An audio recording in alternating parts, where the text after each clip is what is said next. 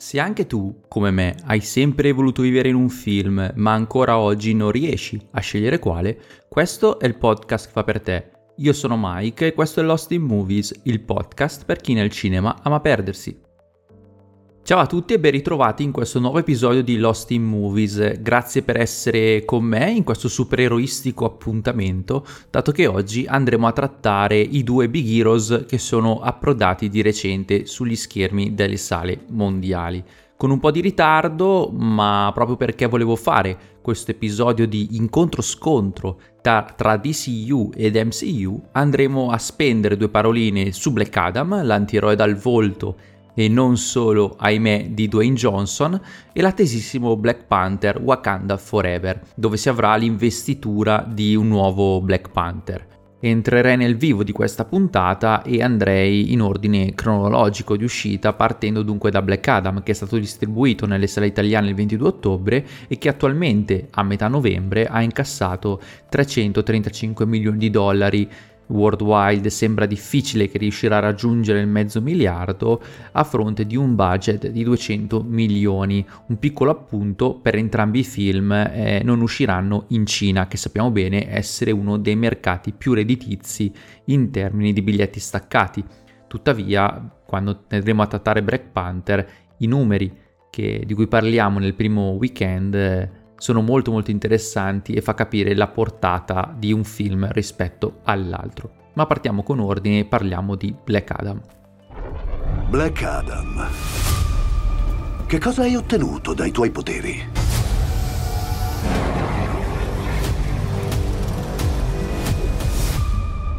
Solamente dolore.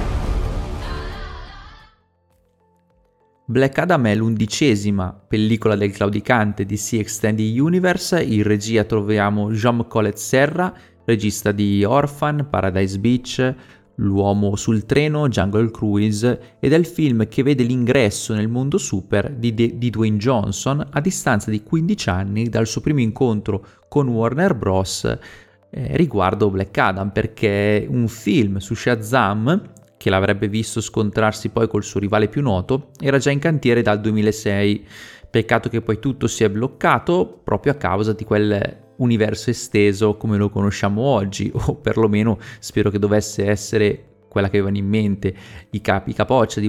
di Warner Bros., almeno una versione migliore. Si pensava infatti che Adam sarebbe dovuto entrare a far parte del, di questo universo esteso col sequel di quell'orribile Suicide Squad del 2016, ma dato l'orrore partorito tutto cambiò e si decise di staccare le pellicole di Shazam e Black Adam in due momenti separati e che ognuno avesse la sua storia d'origine. Ora non sappiamo, dato il finale stesso di Black Adam, nel fatto che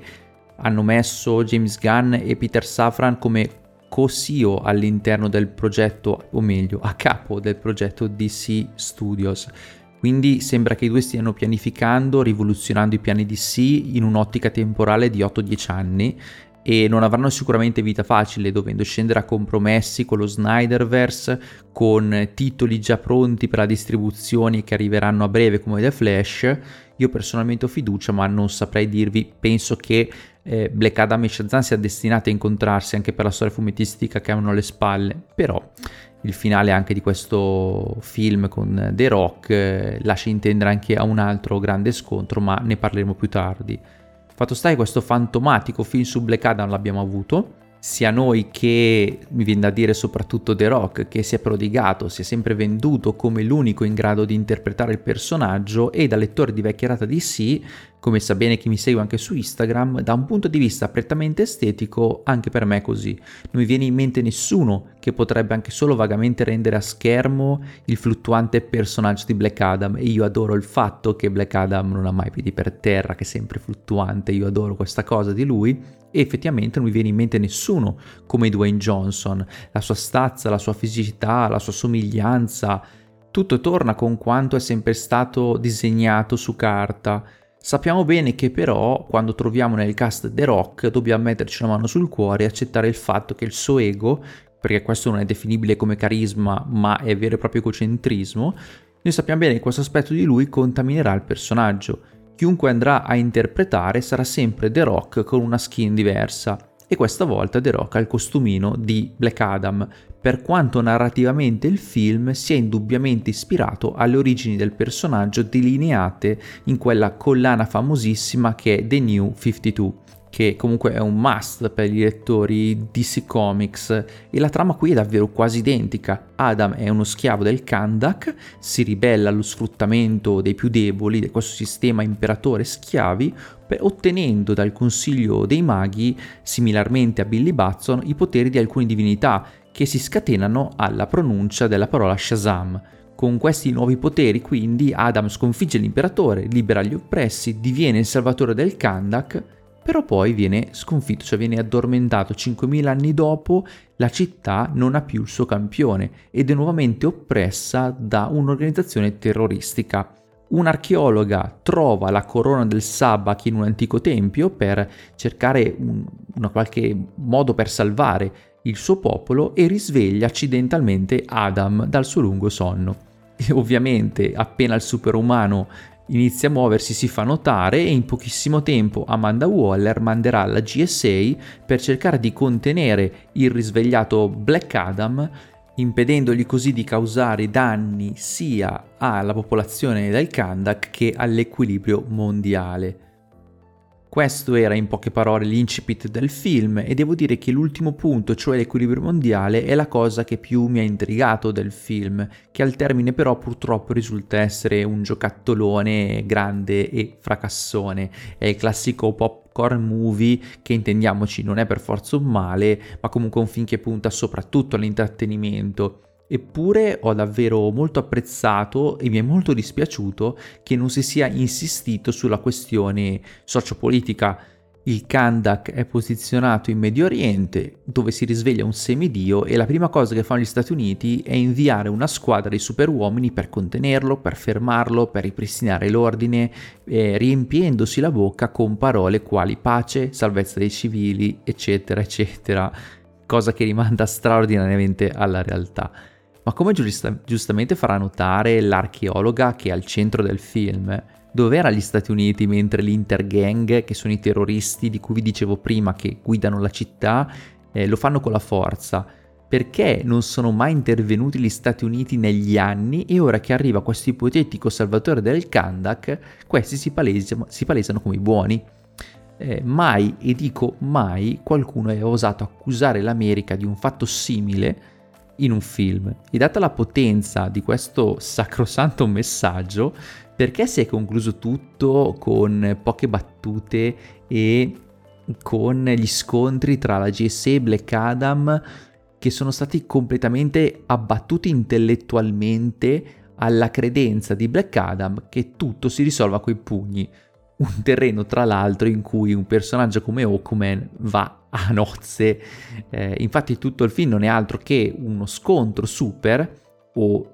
tra super e forze militari, uno dietro l'altro, con qualche siparietto comico o comunque di sviluppo della trama. Ma a farla da padrone sono appunto le scazzottate, le distruzioni dei palazzi e quant'altro, che non è un male, solo che il film ha quella patita da giocattolone senza anima davvero e da lettore di fumetti comunque di supereroi. Vi devo dire che il genere ha sempre dei rimandi alla realtà, delle connessioni che vanno oltre le vignette e quello che vi ho indicato poco fa come gli Stati Uniti che arrivano in, nei paesi medio orientali e vogliono comandare, si mettono in mezzo alle politiche locali eh, sbandierando libertà solo quando gli fa comodo. Ne è un esempio. Anche in un film come Black Adam c'è qualcosa che rimanda alla situazione sociopolitica mondiale, ma il problema è che si prende poco spazio e intendiamoci non è che volessi fare di Black Adam il film intellettuale Solo che se si fosse voluto fare un film che avesse uno spessore anche solo un po' maggiore, rischiando un po' di più, che fosse stato anche un po' meno immediato, si sarebbero però potute trovare lì all'interno, in quel contesto, le motivazioni che rendono davvero Black Adam un antieroe e che lo porteranno a scontrarsi con la J6 e non solo per un motivo degno e chiaro. Invece si utilizza il figlio di Adrianna come motore del film anche in un certo senso att- attraverso l'archetipo del bambino che lotta per la causa liberatoria del suo paese. Questo è anche un modo per comunicare comunque con la fanbase più giovane attraverso anche questo personaggio che è molto appassionato di supereroi, però riduce un po' il tutto al fatto tu diventi il mio eroe perché sei forte, sei figo, puoi darle a Superman e diventi il nostro campione. Cioè l'anima del personaggio di Black Adam viene svilita non da poco, è al servizio comunque di un film che diventa un popcorn movie, come vi ho detto prima, e nulla di più. Si perde quel, quell'idea sociopolitica che aveva il personaggio anche nei fumetti. Però sia chiaro, seppur il film esteticamente non rientra proprio nei canoni che io adoro, non mi sono annoiato guardandolo, si lascia vedere, intrattiene, ma al termine mi sono domandato che cosa mi resta di questo film. E onestamente ho in testa soltanto le cose che non mi sono piaciute perché i pregi non sono così fuori scala da farmi urlare wow, strabello Black Adam, se non un cameo finale eh, che ora sanno pure i sassi e per il quale si, sinceramente ho un po' paura. Ma non ho paura perché non mi fidi di Gunn, che se decidesse di portare questo scontro so che lo farà con le dovute accortezze, ma più che altro io ho paura per l'ego di Dwayne Johnson. ma passiamo oltre e torniamo un po' a quelle scelte estetiche che vi dicevo che non mi piacciono, perché già nel prologo del film sembra di stare di nuovo dentro un film di Snyder, green screen ogni dove, eh, penso infatti che il film sia stato interamente girato in studio, che non ci sia una, e dico una, sequenza in esterna o in luoghi veri, con quella fotografia che mi ha ricordato subito 300, con quella saturazione innaturale, e non, non rientra nei miei gusti, it's not my cup of tea, mi spiace ma oltre all'aspetto fotografico e scenografico ho trovato soprattutto ripetitivi determinati escamotage visivi eh, tu- durante gli scontri chiariamoci, durante il primo incontro con Adam vengono giustamente utilizzati degli slomo e delle macchie a schermo con intelligenza, cioè nel primo combattimento quando seguiamo Black Adam è tutto rallentatore perché siamo lì con lui e vediamo dal suo punto di vista, quindi lui si muove a questa super velocità mentre tutti gli altri sono delle lumache, quindi ci sta a vedere lui molto, il tutto molto lento. Quando poi cambiamo prospettiva, andiamo nel punto di vista dei, dei, terroristi, vediamo soltanto una blur, una macchia che si muove a una velocità supersonica. E fin qui tutto bene, ho tirato un sospiro di solo fin dall'inizio e ho detto ah che bello, visivamente funziona, mi stanno rispettando entrambe le prospettive, figata. Peccato che per tutto il resto del film assistiamo a un, quanti- a un quantitativo spaventoso di slow motion gratuiti e io mi, mi brudevano le mani. Ogni qualvolta che sta per arrivare che sta per arrivare una scazzottata, ecco che vediamo i due contendenti, chiamiamoli così, a rallenti che si preparavano a sferrare il pugno l'uno contro l'altro. Avete presente quando da piccoli eh, si giocava con le action figures, si prendevano in mano una, una, una con la mano destra, una con la sinistra e si scontravano tra di loro e poco prima di fargli fare il botto si rallentava e si faceva squash, pam, boom. Ecco, Black Adam è girato con la stessa idea filmica. È l'idea filmica di un bambino che gioca a fare a scazzottate con i due pupazzetti. Non c'è dunque una grande ricerca estetica, una ricercatezza, mi viene in mente anche Cyclone che ha la capacità di manipolare il vento, questo membro giovanissimo della J6 molto carina, molto posata, molto simpatica anche, ma ne, soprattutto nei suoi confronti c'è davvero una pochezza creativa spaventosa. In tutte le occasioni in cui parte con i suoi molinelli d'aria c'è uno slomo identico.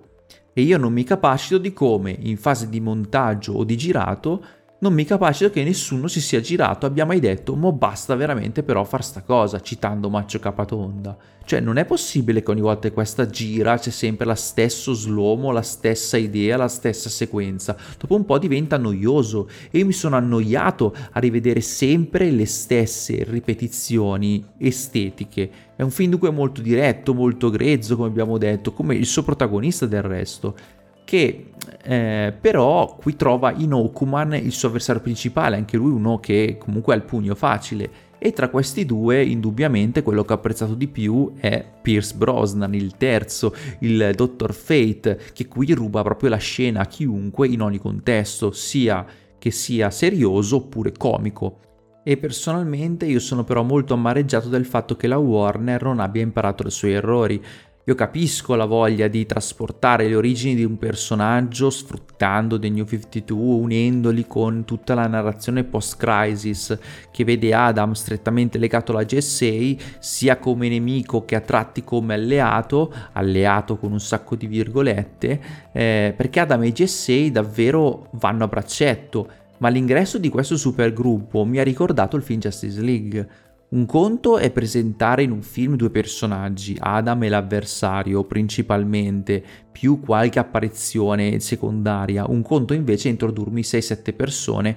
con superpoteri così dal nulla e pretendere che il pubblico si interessi a loro e che appunto gli interessi qualcosa di questi sconosciuti. Non funziona così Warner, non funziona per nulla così. Quando poi arriva a schermo in sala Fate e il mio vicino in sala mi dice ah ok questo è il Doctor Strange da DC e quando spunta Cyclone il commento è invece sì ma perché hanno copiato Tempesta degli X-Men? Cioè tu stai arrivando in ritardo Warner, stai arrivando in corsa, hai già perso il treno dieci anni fa e hai mandato a monte sul nascere il tuo progetto esteso per la fretta di arrivare dove l'MCU è arrivato con i giusti tempi e ricaschi nell'errore di buttare dentro talmente tanta roba perché vai di fretta?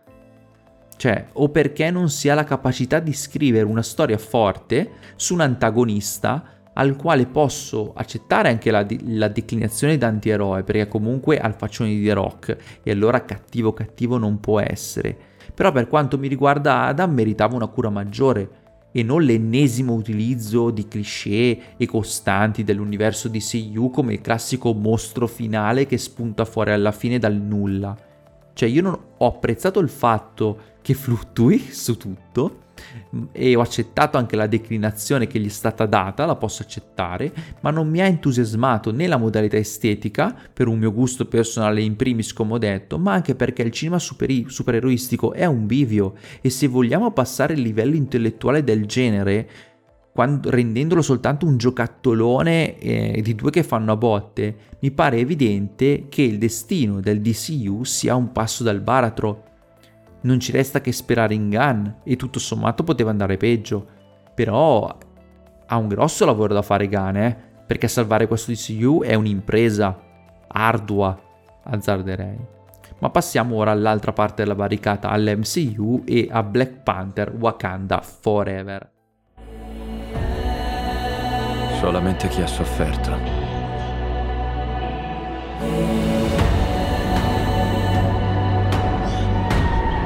può essere un grande leader.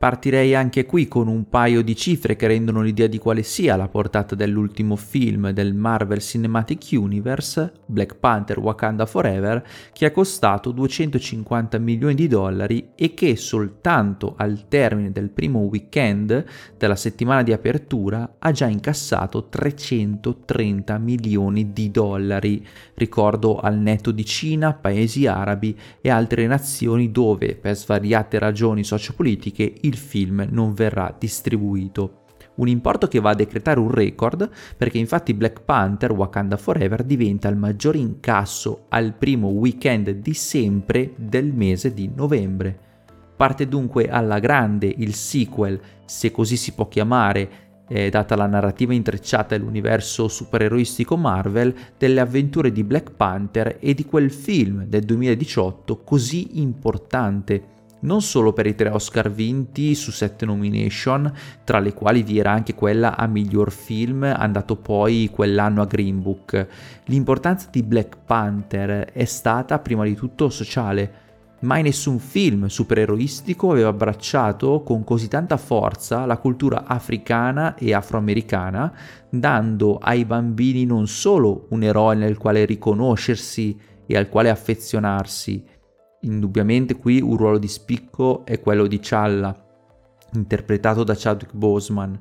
ma vi era per la prima volta anche una scelta su altre personalità, da Shuri a Killmonger, a Nakia a Okoye. Per quanto il film avesse degli evidenti limiti narrativi, eh, soprattutto, ma anche qualche incertezza tecnica, ora è un po' che non lo vedo, purtroppo non sono riuscito a farmi il rewatch prima di Wakanda Forever, ma ricordo soprattutto in fatto di computer grafica qualche imperfezione ma l'importanza sociale sia all'interno dell'industria cinema che al di fuori di Black Panther, la portata del film è assolutamente fondamentale e degna di nota. Momento, è stato un momento storico che indipendentemente che siate appassionati marvelliani o meno, resterà che vi piaccia oppure no, e qui parlo soprattutto con quei cinefili più intellettuali o pseudotali, nella storia del cinema.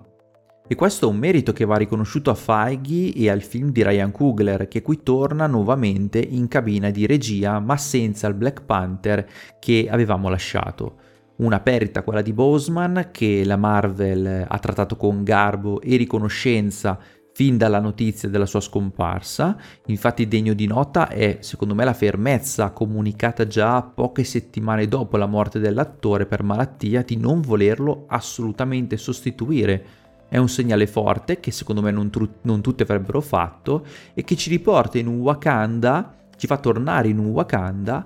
eh, che mai dimenticherà il suo re, che nulla ha potuto contro la malattia, in un Wakanda dove Challa è scomparso, dove la tecnologia wakandiana e l'intelligenza di Shuri non hanno potuto fare nulla per salvarlo, e la ragazza è presa da un senso di impotenza e rassegnazione, si rinchiude nel suo laboratorio mentre la regina madre si trova a fronteggiare le ripetute pressioni da parte delle Nazioni Unite che vogliono mettere le mani sul vibranio a tutti i costi, additando il Wakanda come un paese pericoloso appunto perché detiene questo materiale. E già da qui questo è un primo elemento interessantissimo che con un fil rouge che parte fin dal primo Black Panther ci porta a riflettere sul colonialismo, in una diversa accezione rispetto a quanto però aveva fatto Black, pa- Black Adam prima.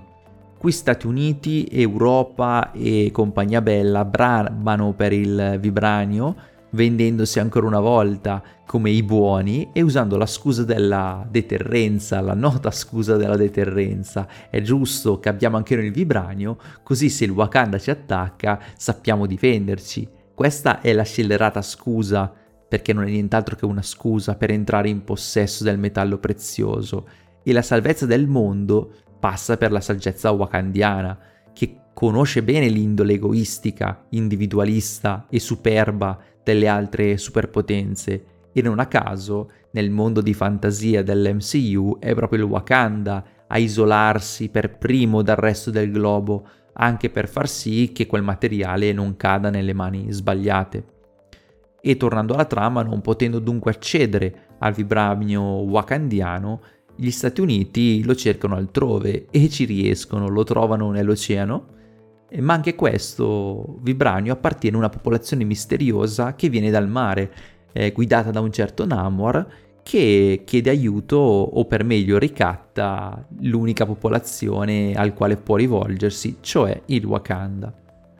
Questo è l'incipit più o meno del film e da quel poco che vi ho detto, eh, magari nei minuti finali mi concederò a qualche spoiler e vi avviserò al riguardo, perché secondo me per parlare di certi aspetti è doveroso spoilerare in questo caso. Fatto sta che da quel poco che vi ho detto c'è ben più dell'omaggio a Chadwick Boseman in questo film. E infatti io non sono particolarmente d'accordo con chi ha definito Black Panther Wakanda Forever come una pellicola di 2 ore e 40 dove non si fa altro che omaggiare l'attore che ci ha lasciato. Mi pare questa una visione alquanto riduttiva del film, che comunque come era doveroso fare ci porta immediatamente dentro il dolore e l'impotenza di Shuri della regina Ramonda per la perdita del fratello e del figlio. Il film si apre infatti con un ritmo funereo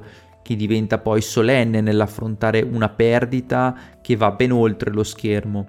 Qui non siamo di fronte a una scomparsa paragonabile o simile a quella di Tony Stark, di Vedova Nera o di Mighty Thor. E tra l'altro è interessante notare come questa fase 4 sia proprio la fase di elaborazione dei lutti, di elaborazione delle perdite, anche se purtroppo in Wakanda Forever la motivazione è tristemente extra narrativa. Chadwick Boseman non se n'è andato nel, nel, solo nel mondo fittizio, ma anche nel mondo reale, ed è un vuoto che lascia nella famiglia Marvel indelebile e che nei primi minuti del film viene celebrato nel miglior modo possibile. Dicevo appunto funereo e solenne, anche perché in questo sequel non c'è davvero molto spazio per le risate. Per ovvi motivi si prende una distanza prepotente dalla superficiale e sottolineo superficiale leggerezza di Thor Love and Thunder che contrariamente a quanto dicono tanti, se non tutti, sul web e quant'altro, io continuo a reputare sia un film davvero, davvero prezioso. Se però il personaggio di Natalie Portman ha avuto una scelta all'interno del suo percorso filmico di poter appunto scegliere, perdonate la ripetizione, se essere la potente Thor e salvare l'universo oppure restare Jane Foster e lottare contro la sua malattia senza però muovere un dito restando nel suo letto, senza poter aiutare il suo amato, Black Panther, Challa, non ha potuto. Non ha potuto perché ha vinto la realtà. Abbiamo perso davvero Chadwick Boseman e ci troviamo ora a piangerlo sia dentro che fuori lo schermo. E immediatamente, sin dai primi minuti, siamo al fianco di Shuri, che capiamo fin da subito che sarà lei l'indiscussa protagonista della pellicola. Quello che andremo infatti a osservare in quelle 2 ore e 40 sarà principalmente l'elaborazione del suo lutto e il suo percorso dell'eroina, che non sarà per nulla però banale, tutt'altro. Gli eventi che la porteranno a spezzarsi in più occasioni, a mostrarci il suo lato speranzoso, innovativo anche di comprensione verso una popolazione similare a quella wakandiana, a, azzarderei speculare, eh, e qui sto parlando ovviamente del regno sottomarino di Talocan, tutti questi suoi lati, questo percorso di Shuri eh, che la porterà dalla tristezza alla collera, al desiderio di vendetta, è incredibile e non ci dobbiamo stupire se qualche sua decisione sarà impulsiva, contraria magari a quanto aveva detto soltanto pochi istanti prima. Ma lei è in un turbinio di emozioni contrastanti che solo il lutto può dare e nonostante le persone che avrà a fianco, che la supporteranno o con le quali si scontrerà, sarà lei da sola a dover ritrovare se stessa per il suo bene e per il futuro del Wakanda in quanto principessa di quella nazione. E Letitia Wright è stata davvero molto brava a interpretarla, indubbiamente il suo non era un compito facile, ma preferirei parlare un po' più tardi di questo, proseguire questo discorso un po' più tardi, passando a tessere le lodi invece adesso di Angela Bassett, che nei panni della regina madre Ramonda è stata davvero straordinaria. Quando è in campo lei non c'è partita, la sua è la migliore interpretazione del film a mio avviso, eh, lei porta a schermo una donna che ha perso marito, figlio e per, per un periodo di tempo in questa narrazione anche ha smarrito una figlia e si trova per di più al centro di un ricatto sia da parte di Namor e con il fiato sul collo delle Nazioni Unite. La sua è stata davvero una grande prova senza alcuna sbavatura, senza imperfezioni eh, ritroviamo anche altri volti noti, da Danai Gurira a Lupita Nyong'o, qui più bella che mai, lasciatemelo dire, a Martin Freeman e Giulia Louis Dreyfus. E su questi due mi soffermerei velocemente perché nonostante le loro interazioni possano sembrare poco incisive rispetto alla narrativa del film, eh, principalmente tra Namor e Wakanda, gli scambi tra la gente della, della CIA Ross e la contessa Dufontaine ci catapultano in quello che sarà il futuro del Wakanda e del regno di Talocan. Un futuro che per quanto mi riguarda è interessantissimo da un punto di vista tematico sociopolitico. Lì si entrerà davvero del, nel cuore della questione e personalmente non vedo l'ora di sapere cosa ci porteranno le scelte che hanno preso Shuri e compagni in questo Wakanda Forever nella delineazione delle, delle potenze intese come stati, intese come rapporti sociopolitici all'interno di questa narrativa MCU. E per quanto riguarda i personaggi c'è anche un volto nuovo, una ragazza di nome Riri, e non vi voglio dire altro qui per evitare alcun tipo di spoiler, ma la sua è l'introduzione di una nuova supereroina dalla storia davvero molto recente anche su carta, ma ne parleremo tra qualche minuto nella sezione spoiler.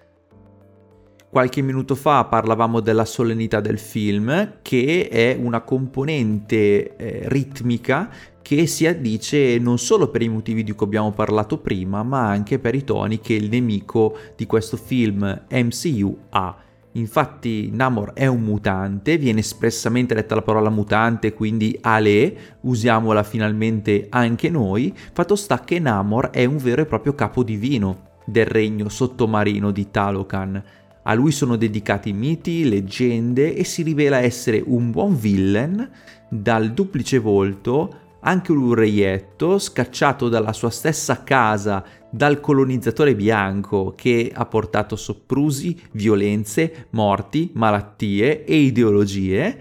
ed è capo di una popolazione che come il Wakanda si è nascosto ma non alla luce del sole tramite la tecnologia ma nelle oscurità marine. Ed è davvero interessante notare come i due popoli siano speculari e uniti da quell'orizzonte che collega terra e mare. È una scena anche nel poster, richiamata anche nel poster del film, secondo me è bellissima. E la sceneggiatura quindi a mio avviso è buona, anche se poteva essere un po' snellita, si percepisce ed è chiaro che il fatto che, sia, che sia stata adattata alla scomparsa di Boseman in certe situazioni è palese che lì ci sarebbe dovuto essere lui e non Shuri, è palese che siano state integrate parti appunto per la scomparsa e si sia dovuto si sia avuto una diluizione del minutaggio, però vi devo dire che il film scorre comunque bene, dati i presupposti, eh, e ci sta anche prendersi del tempo in più per elaborare questo lutto, per mostrare questo percorso che porterà la nostra a, a rinascere che la porterà ad affrontare una sofferenza e qui scusatemi ma devo spoilerare quindi Ale la parte spoiler che la porterà a rinascere Black Panther come era prevedibile, è Shuri che indosserà nuovamente la maschera della pantera, è lei che troverà il modo di sintetizzare l'erba a forma di cuore e che si troverà di fronte, nella sua visione, non al fratello, non al padre, ma Killmonger, l'iracondo Killmonger, ed è abbracciando il dolore, capendo che la vendetta non è la soluzione, è attraverso questo che potrà compiere il suo percorso e la sua investitura avrà termine. Seppur imperfetti, i tempi sono buoni, le tappe del suo percorso sono quelle corrette e il personaggio è stato trattato nel miglior modo possibile. Potentissima è anche la sequenza del secondo funerale, quando Shuri si trova irrimediabilmente sola, per poi scoprire con la scena post credit che la sua famiglia non è però morta, è semplicemente cambiata. Ci sono vite che non ci sono più e ne sono arrivate altre è davvero splendido quel momento in riva al mare conclusivo nella scena eh, appunto subito dopo i primi titoli di coda. Dato che siamo senza freno alcuno, lasciatemi anche parlare di Ironheart, cioè di Riri Williams, il piccolo genio che non solo crea una trivella per trovare il vibranio, ma persino un'armatura stile Iron Man. Allora, lasciatemi dire che la sua introduzione è estremamente coerente con i fumetti. Lei frequenta l'MIT, costruisce un'armatura alla Tony Stark, è l'ennesimo fenomeno della New Generation Marvel dove a stonare non è lei in questa, adat- questi adattamenti eh, cinematografici e televisivi, ma è l'amico di Kamala Khan, cioè Miss Marvel, diventato genio tra carta e adattamento senza alcun senso. Il povero Bruno, perdonami, io ti amo su carta, ma qua genio è un po' esagerato. Ma torniamo a Riri. La sua introduzione ci sta in questo Black Panther Wakanda Forever, soprattutto in un'ottica di cambio ruoli. Non credo di sbagliare quando immagino una Shuri, ora Black Panther, e una Riri che diventerà Ironheart comunque nella serie che vedremo il prossimo anno su Disney Plus, eh, ma non penso di sbagliare se immagino lei come la futura Shuri in un Black Panther 3. Credo sia una sequenza di investiture piuttosto ovvia e anche giusta per certi versi. Tuttavia non ho trovato credibile la sua entrata in scena che ho trovato un po' forzata. Ancora una volta è la ragazzina di cui un adulto deve prendersi cura in questo caso c'è una pochezza un po' stilistica, eh, narrativa eh, in casa Marvel. E mi chiedo se non ci siano davvero altri modi per introdurre un new character, cioè American Chavez in The Multiverse of Madness doveva essere salvata da Doctor Strange, la figlia di Gore deve essere presa in carico da Thor alla fine di Love and Thunder. E ora lei che per di più è al centro di un ricatto per una sua invenzione utilizzata dalla CIA a sua insaputa, ho trovato tutto questo circondario, queste cose che ruotano intorno alla Harry Williams un po' una forzatura eccessiva, poco coesa con il resto. Per dire, credo più al fatto che ha costruito l'armatura da sola e mi sta bene perché è coerente anche col suo percorso fumettistico che questa cosa della trivella campata per aria.